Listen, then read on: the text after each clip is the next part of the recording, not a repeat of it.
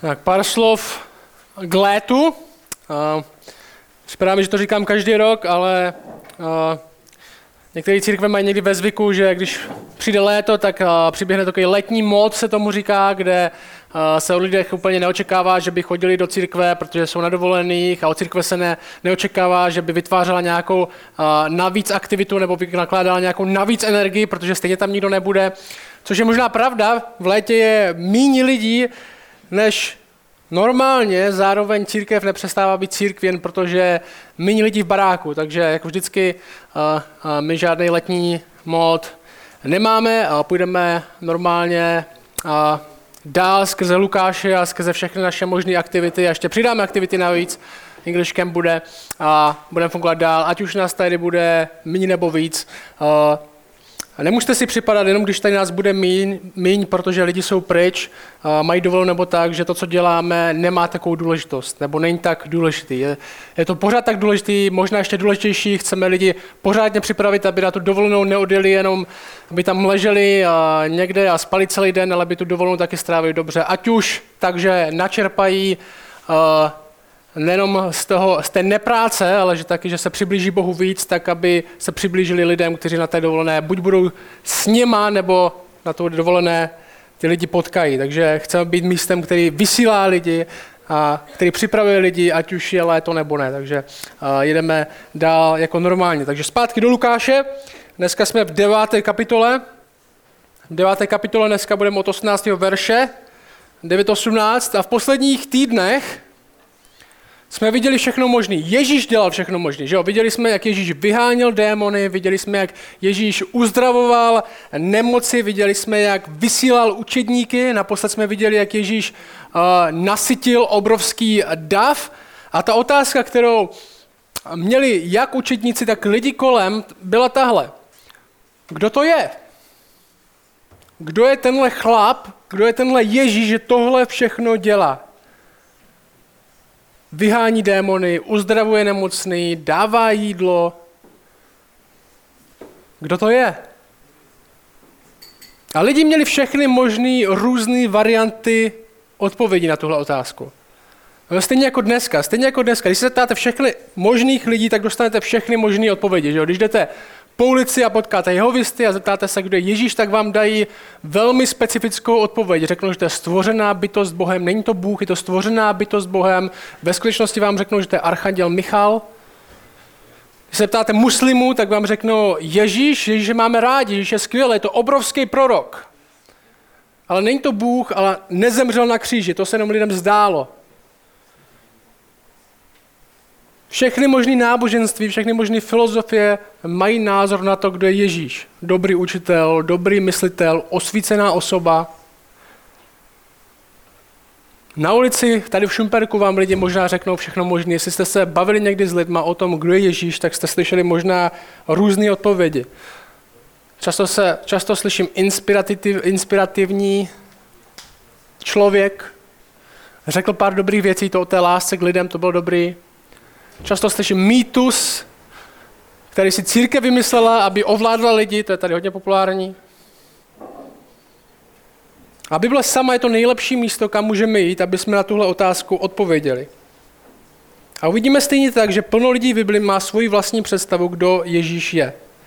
A ten náš text, ten verš 18, začíná tak, že Ježíš sedí o samotě a modlí se.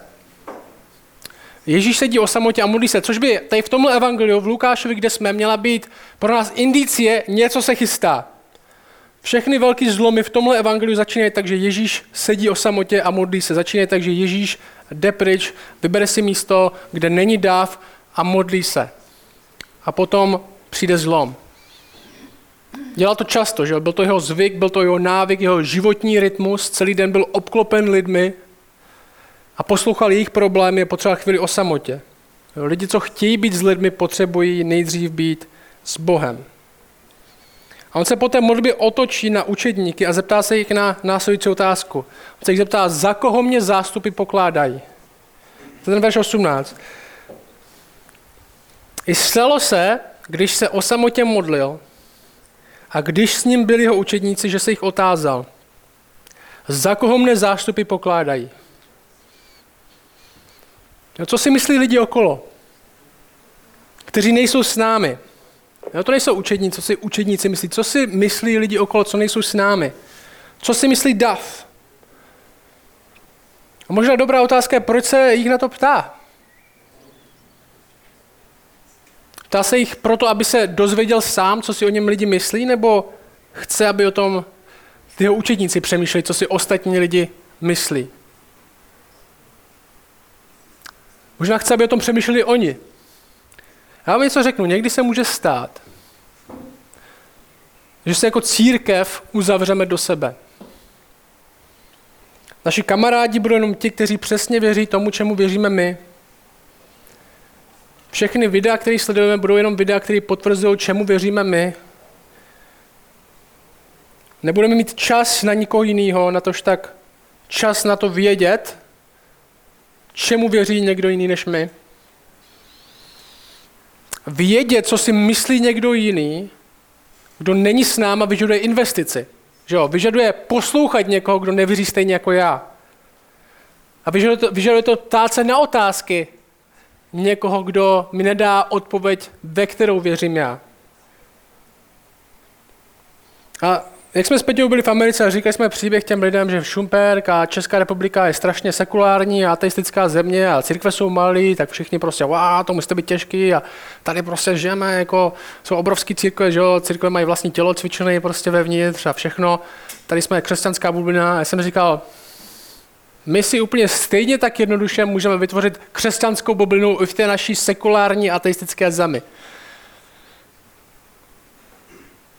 Začneme stavit hradby kolem sebe, možná kolem našeho vlastního společenství, možná kolem našeho osobního života, do které nikoho jiného nepustíme. Já sleduju na YouTube takový videa, nevím, jestli sledujete taky, strašně se mi líbí, jsou takové videa, videa expertů, kteří kritizují filmy.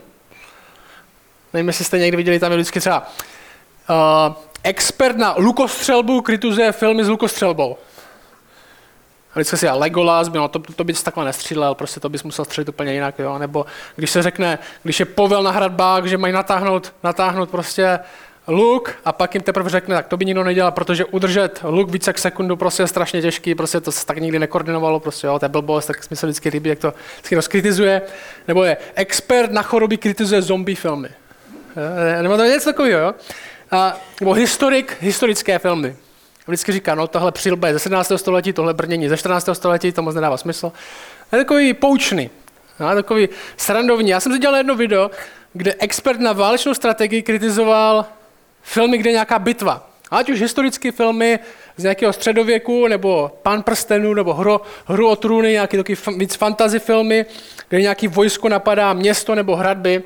A bylo strašně srandovní. Ten tu jedna věc, která chybí skoro ve všech filmech a ten, ten prostě historicky se to koukal, vždycky zvedal oči a, a on říkal, je jedna věc, kterou nikdy, skoro nikdy nejde vidět v žádných těch fantasy filmech. A on říká, on, on vždycky sledoval ten film, vždycky ten úryvek z nějakého filmu a on vždycky, proč nepostaví příkop? Prostě když se stavili hradby, když se stavilo město, takže nejefektivnější a nejlevnější věc, jak zastavit kavalerii nebo jak zpomalit vojsko, že post- vykopeš příkop kolem hradeb. A většinou jich kopali víc. A v žádném filmu není, že jo? Prostě nechceš zpomalit ten film, že chceš, aby ta kavalerie prostě naběhla, něco zničila nebo tak, ale nikde není postavený příkop. A říká jedna věc. A on, on vždycky, prostě vykopej příkop.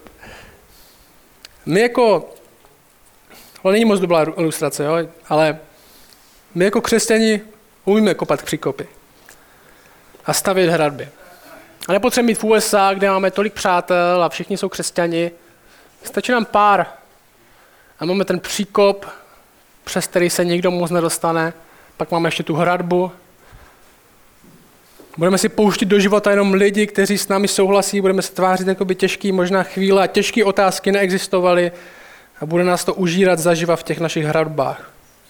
A i když učedníci následovali Ježíše a měli blízkou komunitu těch, kteří věřili v to sami, a ta blízká komunita je důležitá, tak to neznamenalo, že byli úplně uzavření od světa. Měli nějaký ponětí, co ostatní říkají o Ježíše. Že jo, nebyli v té křesťanské bublině, protože Ježíš sám často tyhle učedníky vyváděl ven. My jsme viděli, že posílal pryč. Posílat do světa. Naposled jsme viděli, že jim řekl, ať se starají o ten dav, který přišel. Tisíce lidí. A Matouš i Marek, na které tahle příhoda o tom, kdo Ježíš je, taky tuhle příhodu zasazují do uh, Cezare Filipovi, do toho města Cezare Filipova. Nebo do pohanské krajiny. No, římský město, kde není tolik lidí, kde byli svatyně jiným bohům, kde není tolik lidí, kteří by s nima sdíleli tuhle víru a tady Ježíš stojí.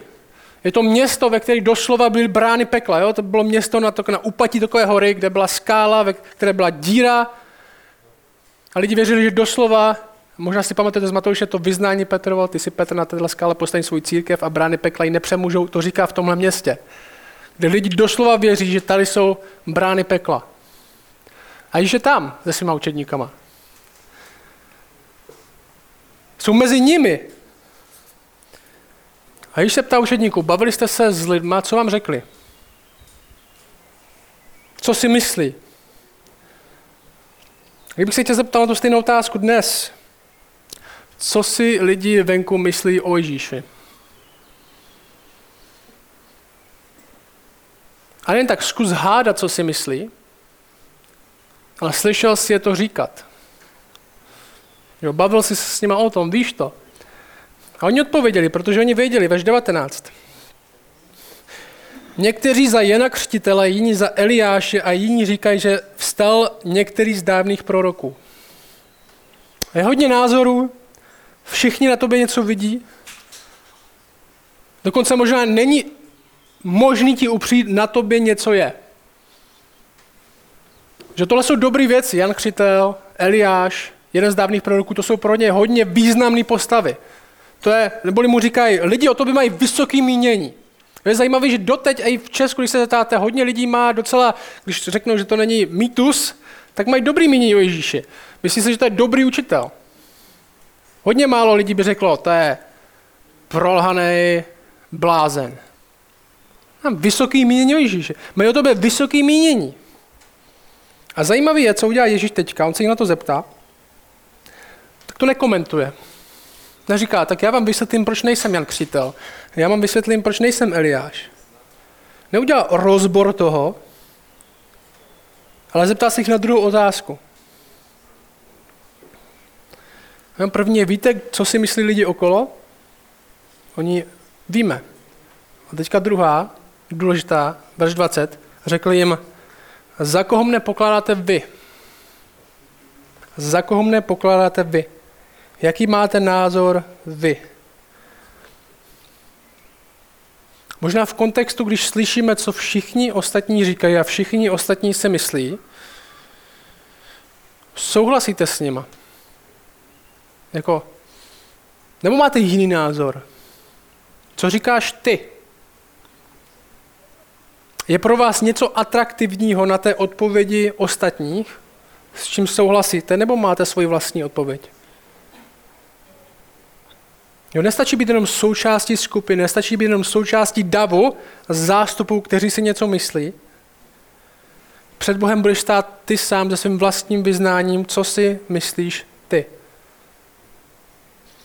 A co je na křesťanství to zásadní a v čem se liší od všech možných filozofií, náboženství, je naše víra, naše odpověď na to, kdo je Ježíš Kristus. Na tom se to láme. A my vidíme, co se stane. No, tak ta část má název Petrovo vyznání. Petr odpoví. Petr odpoví. Není tam a oni odpověděli. A jeden odpoví za sebe. Petr odpoví. Petr odpověděl. Za božího pomazaného. Za božího pomazaného. Krátká odpověď. Matoš je to ještě doplněný syna živého Boha. Co to znamená boží pomazaný? Doslova v řeštině, jestli vás to zajímá, Kriston tu tcheu. To je doslova za Krista božího. Za Krista božího tě máme. Kristus není jenom Ježíšovo příjmení. Že je to jeho titul. Tady se to překládá jako pomazaný. Když říkáme, že Ježíš je Kristus, tak tím myslíme, že Ježíš je Kristus. To je on. On nebyl z žádné vesnice, která se jmenovala Kristotiny nebo něco takového. On je Ježíš z Nazaretu, který je Kristus.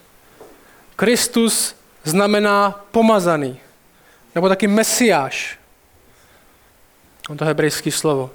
A tohle je nejjednodušší schrnutí evangelia tomu, čemu věříme.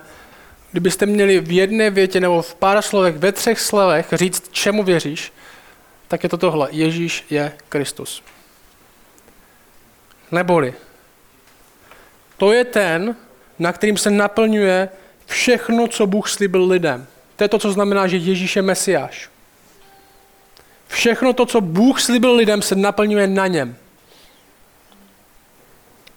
Kristus, Mesiáš, pomazaný. No, tři stejné slova.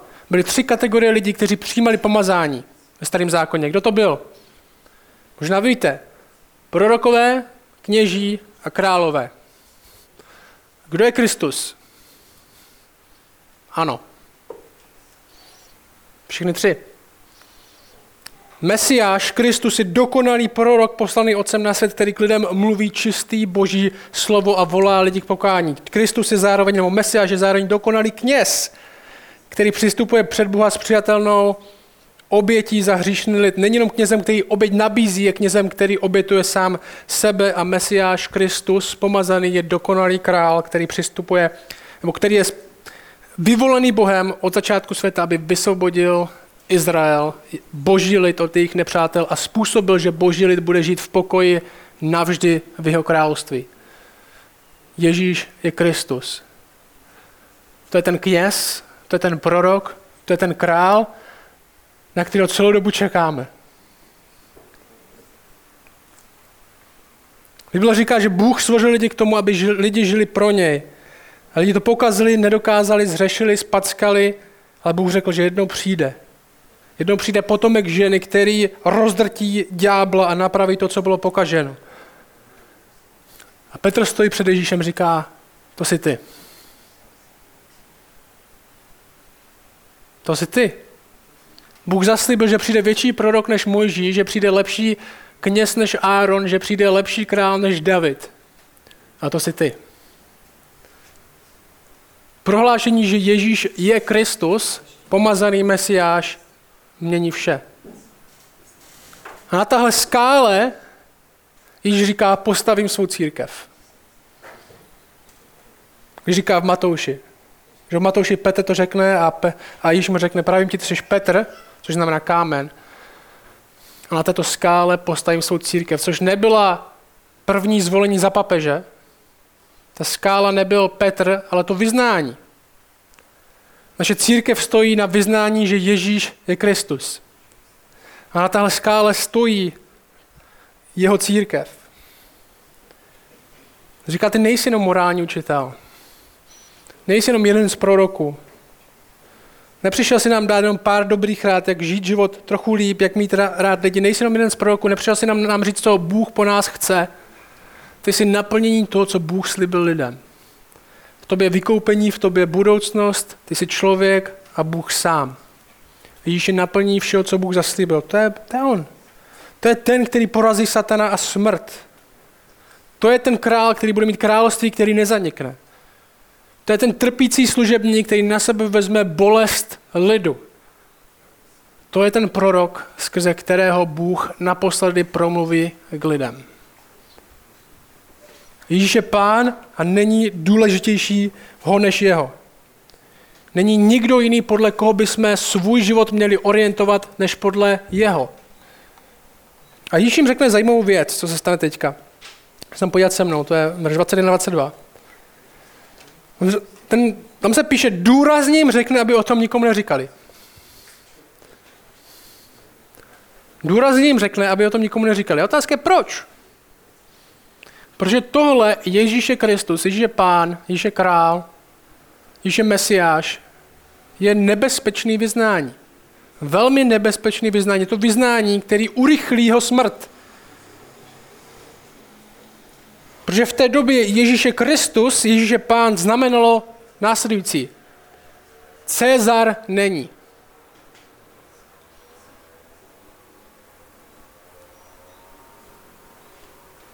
Pro nás to znamená, když my to dneska řekneme, znamená nic ostatního není. Pro nás vyznání Ježíše Kristus, Ježíše Pán znamená nic ostatního není. Na konci Lukáše, tohle je Lukáš 23.2, tam uvidíme důvody, proč Ježíš je zabit. Jeden z nich je tenhle. Celé schromáždění, to je začátek 23. kapitoly, celé jejich schromáždění povstalo a odvedli je k Pilátovi, který byl zodpovědný za tu oblast. Začali obvinovat. Tohoto člověka jsme nalezli, jako rozvrací náš národ, brání dávat daně císaři a říká, že sám je mesiáš král.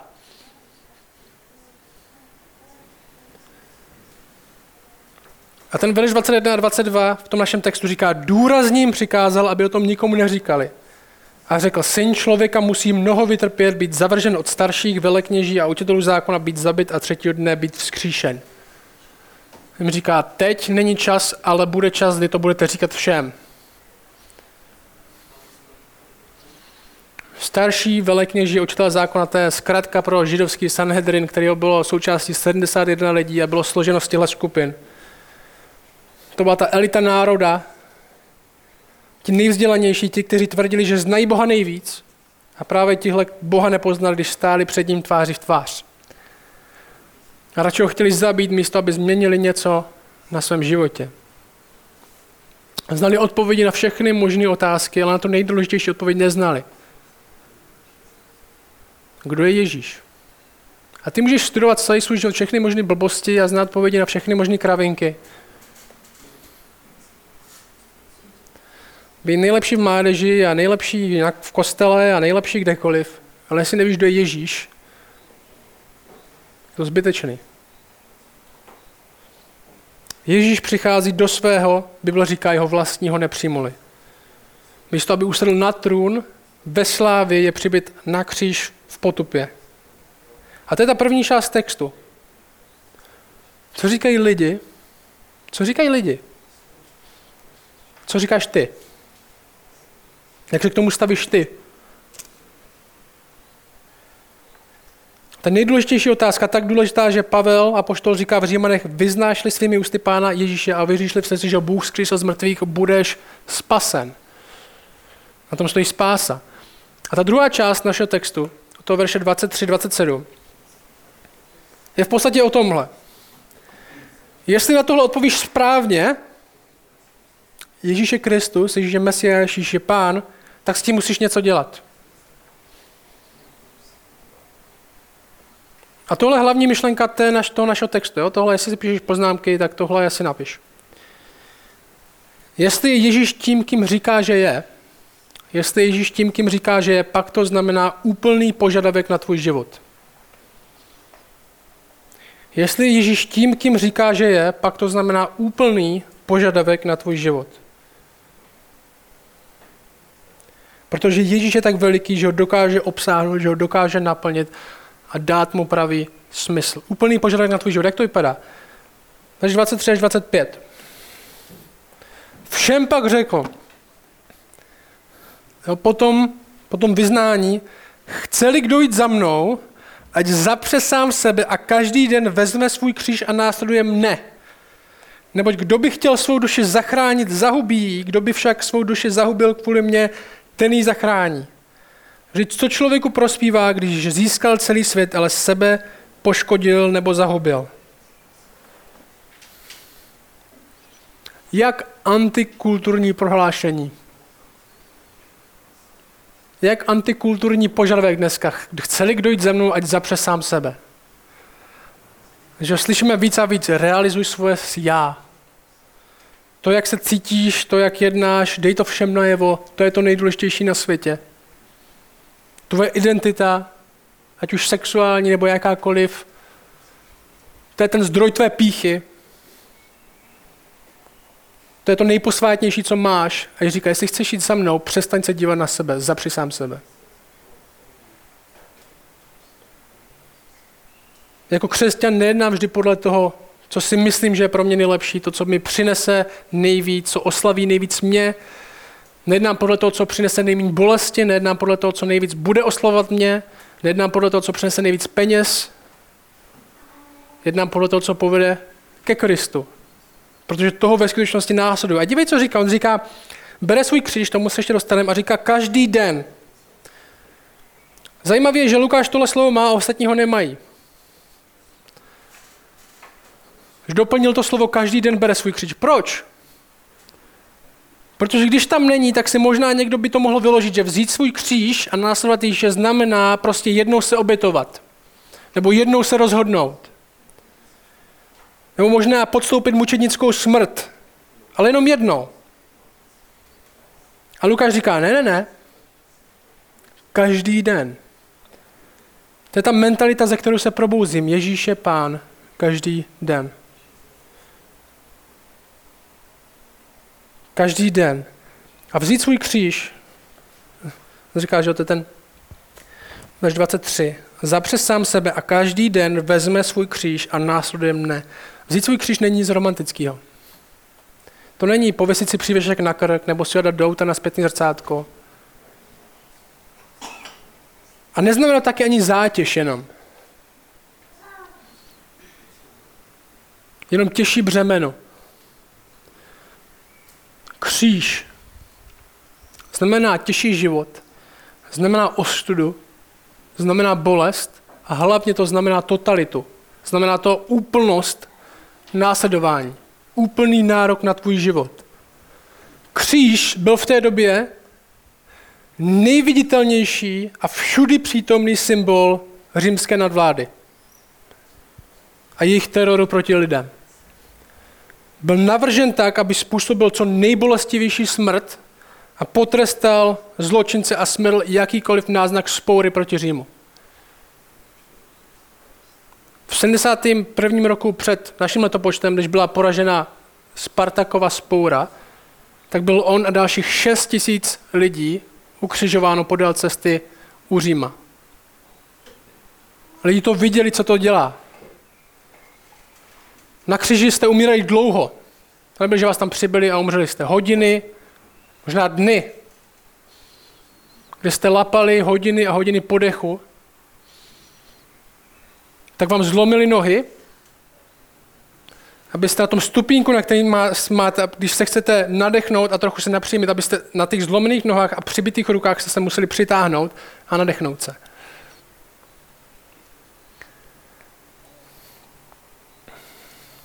Cicero, římský řečník, možná znáte filozof, dokonce říkal, že realita kříže je tak brutální, že ve slušné společnosti by se o kříži nemělo vůbec mluvit. Tisíce a tisíce lidí bylo ukřižováno a není žádný známý přeživší římské ukřižování. Byl to symbol absolutního a naprostého odevzdání. A právě tenhle symbol používá Ježíš jako obraz našeho následování. Nebo je to symbol jeho, je to úplný nárok na život. Nejenom o něco těžší břemeno. Nejenom o něco těžší život. Úplný nárok na tvůj život. Je to nárok, Bible říká, který musíme přijmout každý den. Kdokoliv chce za mnou jít, ať zapře sám sebe, každý den vezme svůj kříž a následuje mne. Jak jiný to je od populárních verzí náboženství, kde jediné, co vám je slíbeno, je lehčí život, víc peněz, méně strachu a trochu lepší zdraví. A neříkám tím, že náš život musí být jenom o bolesti nebo o utrpení, vůbec ne. Znamená to ale, že, jsme, že jdeme za Ježíšem takovým způsobem, že jsme připraveni jít čímkoliv, kdekoliv, jakkoliv. I když to bude znamenat bolest, i když to bude znamenat ostudu, a je to rozhodnutí, které děláme denně, které je třeba dělat denně. Léto není pauza. A řekněme si upřímně, my o studě budeme čelit v Česku. V České republice, že jo, podle sčítání ledu je víc Jedi rytířů než křesťanů evangelických. Nejsme populární, ani to, čemu věříme, není populární. A je to čím dál méně populárnější, jestli budete konzervativní v tomu, čemu věříte. Ale nejsme povoláni budovat hradby, ale nosit kříž.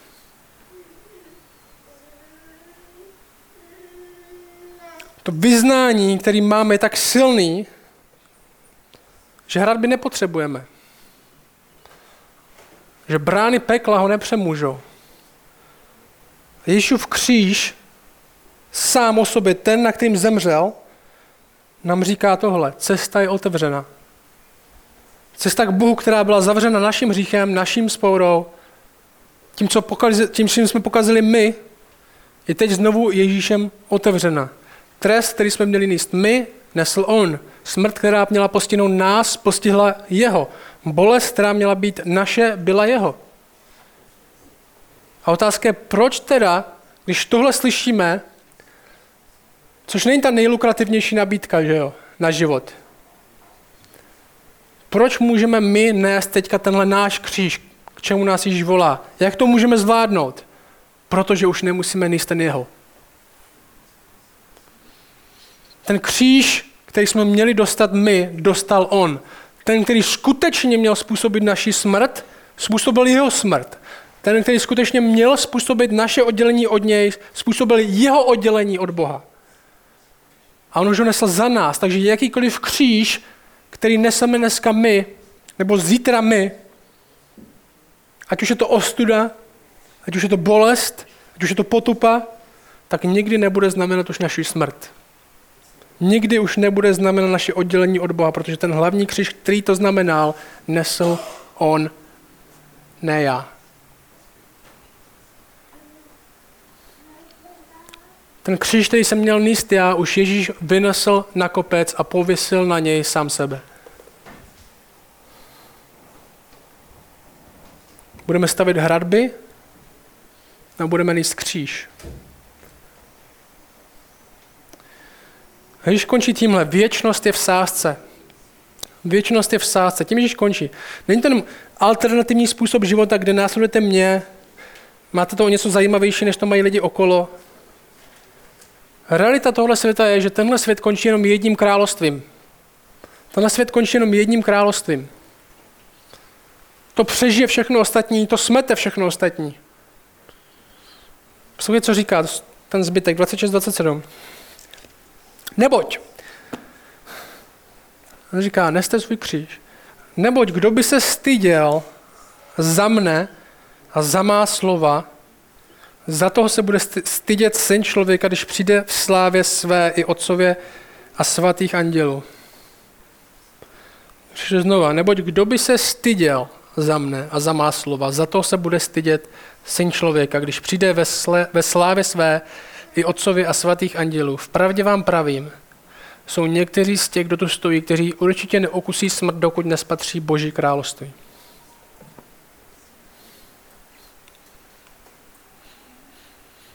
Tohle má věčný dopad.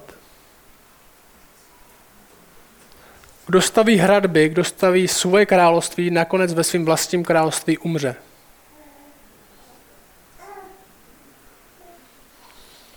Ježíš umírá na kříži, ale zároveň třetí den je vzkříšen. Ve vzkříšení vidíme první střípek toho království, který přichází na zem, který učedníci měli možnost vidět.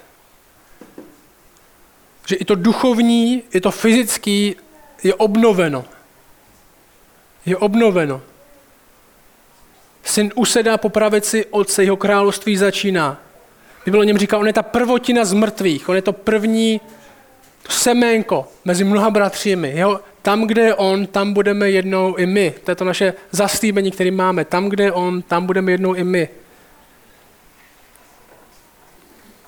Učedníci to spatřili, ale ve skutečnosti to můžeme nejenom vidět, ale být to součástí stejně. Bůh už to dělá mezi náma. Duchovní i fyzický bude vzkříšeno. My zažíváme to duchovní ve svém srdci a čekáme na to fyzicky.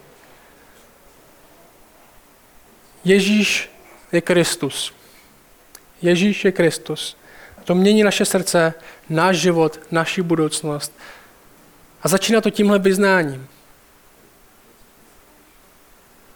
který dokonce boří brány pekla, nemá rovného nepřítele. Je tu nový král, je tu nový království. A my ho společně budeme součástí a začíná to tímhle vyznáním Ježíše Kristus, Ježíše Mesiáš. A ať to stojí, co to stojí. Ať cesta vypadá jakkoliv. Ten, kdo je v cíli, za to stojí.